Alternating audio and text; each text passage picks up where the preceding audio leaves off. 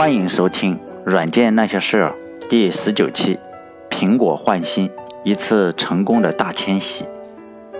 每年的五月到六月，在一望无际的非洲大草原上，数百万只食草动物为了生存，跟随着雨水和青草，往返跋涉六千多公里，从坦桑尼亚的塞伦盖蒂大草原一直跋涉到肯尼亚的马赛马拉大草原，途中要躲过狮子的追捕。要躲过鳄鱼的伏击。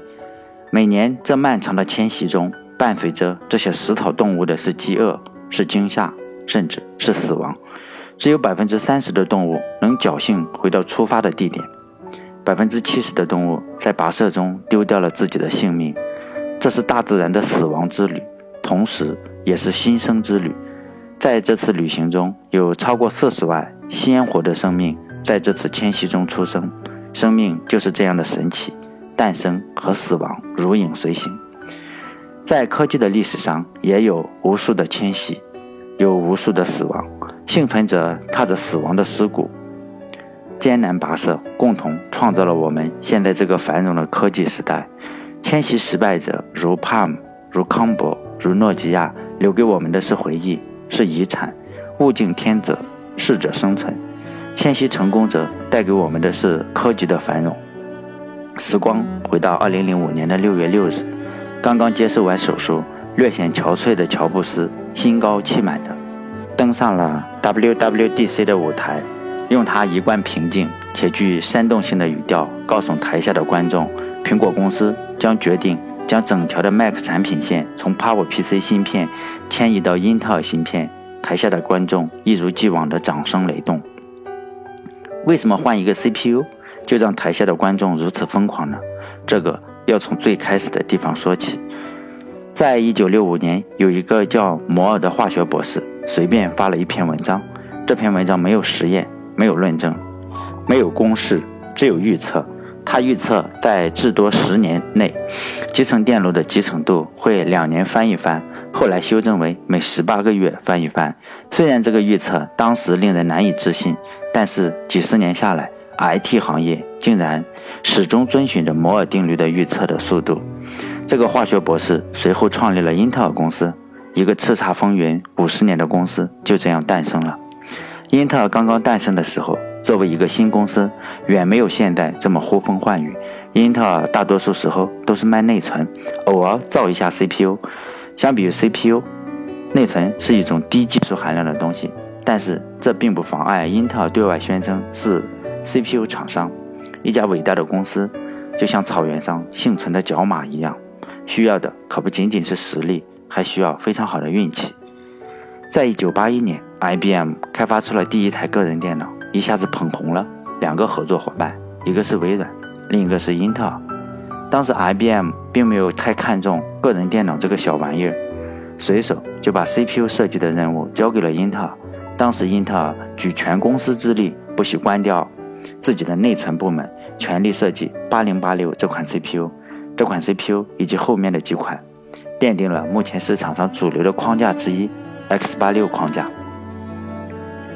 在写这篇稿子的时候，我前思后想，因为这是我自己的公众号，对阅读量和转发量实际上没有太高的要求。虽然是越多越好，但是少一点或者多一点。对我也不会产生什么实际的影响，所以决定破例大谈一下技术。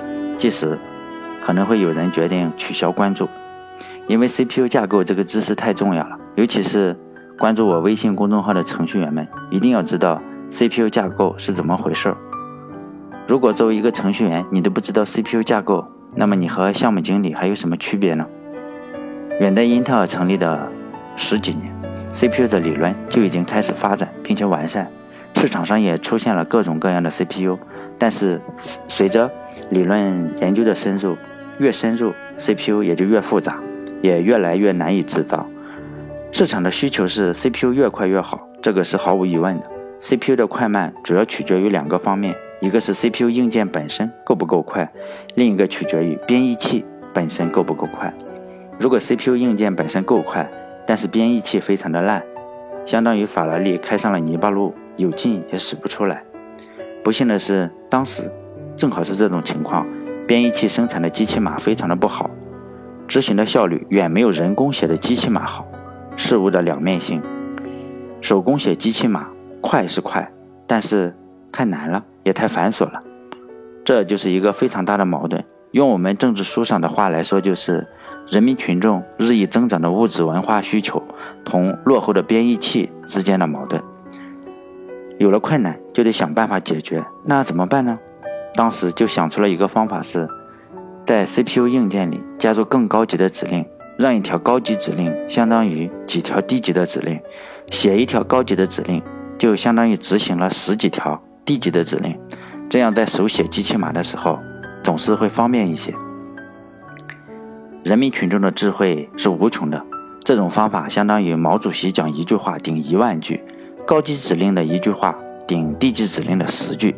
有了指导思想，这些 CPU 的设计厂商把芯片的逻辑设计的越来越复杂，硬件上复杂了，支持了高级指令，手写指令的痛苦也就相应的减小了。所以，这最终还是个取舍的问题。硬件上复杂了，软件上就会轻松；软件上复杂了，硬件上就会轻松。有没有让软件和硬件同时轻松呢？很抱歉，一直都没有。当时不少 CPU 厂商都卯足了劲。不到南墙不回头，死磕硬件的逻辑电路，怎么复杂怎么来，尽量让软件简单，让程序员手写机器码的时候难度能够降低。但是此一时彼一时，三十年河东，三十年河西，到了二十世纪七十年代，计算机行业有了长足的进步，内存变大了，也便宜了。更重要的是，编译理论取得了突破，编译器编译出来的代码和人工手写的代码之间性能已经。在伯仲之间，越来越多的人意识到，以后不可能再让人手写机器码。比如说，我想，包括我在内的听众，应该没有人可以手写机器码来编程，都是使用编程语言，然后让编译器生成机器码，根本不用再手写机器码了。虽然编译器这么厉害，不用手写机器码了，但是软件方面的压力已经减小了。那是不是也应该把硬件方面的压力能够减小一些呢？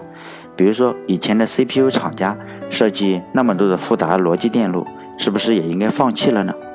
基于这种思路，精简指令集的理论也就提出来了，学名叫 RISC，精简指令集。原来那种有复杂逻辑电路的 CPU 叫做 CISC，学名叫复杂指令集。当然，按照人类的一贯操性，这两派肯定是互相不服的。既然谈不拢，就在市场上见喽。英特尔公司当时已经造出了 X 八六的 CPU，用精简指令集的，当时还是纸上谈兵。英特尔肯定是坚守复杂指令集的。当时英特尔作为复杂指令集的盟主，拉拢的对象是大批个人厂商。基本上，我们只要不买苹果电脑，肯定是用的复杂指令集的 CPU。而当时包括 Sun 的 Spark 架构。以及 IBM 的 p o w e r 架构，也就是精简指令集的阵营，拉拢的对象是个人电脑厂商苹果公司。这两派阵营打的也是难分难解，明争暗斗，大批的厂商还都来凑热闹，包括微软公司的 Windows NT 3.51操作系统，Sun 的 Solaris 操作系统，IBM 的 AIX 操作系统，都是可以运行在 Power PC 上。而且那个时候也流行跑分，一跑分。这些精简指令集的 CPU 都超过了英特尔的复杂指令集的 CPU，技术很高，但是普通的老百姓根本不管这个。你光有操作系统有什么用？我的游戏能玩吗？我的软件能用吗？结果大部分都不能用。光有操作系统可以用，老百姓如果当时买一个精简指令集的电脑回去，回家只能开机和关机，其他的软件大部分都不能运行。当然了，这样销量自然也就非常的惨淡。在用户的选择下，精简指令集遭遇了巨大的打击。光有操作系统，没有可用的软件，老百姓还是不可能认可的。但是 IBM 公司当然不肯善罢甘休了，让一家巨头痛痛快快的认输，基本是不可能的。更别说有钱、有面子、还有尊严的巨头。IBM 公司出师不利之后，给出的答案是：咱们接着干。他拉拢了摩托罗拉和苹果以及微软这三家公司，加上自己。组成了精简指令集的四人帮，微软当时是拉拢的主要对象之一。只要忽悠住了微软，温特尔联盟也就瓦解了。一箭双雕的事情也实在太爽了。微软也决定将 Windows NT 系统移植到经典指令集的 CPU 上。结果本打算这款操作系统能够在1991年发布，结果跳票到了1995年才发布，跳票了整整四年多，而且 bug 巨多，根本没法用。所以就像前面所说的，当比尔盖茨听说苹果只用了一年就完成了 CPU 的迁移，一贯刀子嘴的盖茨竟然对苹果也说出了赞扬的话。总体来说，苹果干的非常的好，因为当年微软也干过换新的事，可是给干砸了。谁也没有想到，苹果只用了一年时间，干脆利索的就把这事儿给办成了。上文说到，经典指令那么好，为啥苹果还要换 CPU 呢？主要还是因为 PowerPC 芯片的价格太高了。刚开始的时候，PowerPC 还是有很多优势，但是英特尔这种有钱的大公司，连我们都能看出。精简指令有一定的优势，他们自然也心知肚明，只是嘴上不说罢了。英特尔后来拿钱砸着做研究，发现了一个好的方法，将复杂指令在 CPU 内部改成精简指令，这就是奔腾 Pro 的做法。读一条 x86 的复杂指令，马上分解成精简指令的风格。因此，有了技术突破的英特尔，在技术上一点也不比经典指令集落后。又加上英特尔在制造技术上甩了摩托罗拉几条街，PowerPC 不但在指令集上的优势没有了，反而散热不行的劣势更加的显露无遗。因此，在使用 PowerPC 芯片的后期，苹果电脑的散热一直是个大问题。另一个阵营的英特尔还可以大规模的量产 CPU，成本比 PowerPC 的 CPU 便宜了一大截。乔布斯也终于忍不住了，打电话给摩托罗拉当时的 CEO 克里斯加尔文。争吵，具体吵了什么我们都不知道。不过可以从后来两人的表现看出一些端倪。乔布斯后来称摩托罗拉的 CEO 克里斯是笨蛋，克里斯称乔布斯为混球。我想当时的谈话一定不是在友好的气氛中进行的。公开撕逼以后，摩托罗拉随即停止生产 Star Max 电脑，苹果公司也开始抛弃 PowerPC 的架构。经过了一年紧张的工作。在2006年 MacWorld 上，乔布斯站在舞台上，骄傲地宣称，Mac OS X 的代码有8600万行，已经迁移完毕。有了新版的 Xcode，原先的软件只需要重新编译一次，就可以在 Mac 上运行。另外，更换了 CPU 以后的 Mac 还可以使用苹果自己开发的 Boot Camp 软件来安装 Windows，用户可以在苹果电脑上使用双系统。借助 Windows，苹果电脑的销量增加了十倍。苹果公司这场声势浩大的换新，真的像非洲大草原上迁徙的角马，稍有不慎就会成为狮子或者是鳄鱼的午餐。毕竟换新的成功率和复杂度太高了。微软曾经干了六年，以失败告终。但是这次换新成功以后，救活了 Mac 平台，挽救了苹果公司，随后才产生了 iPhone 的奇迹。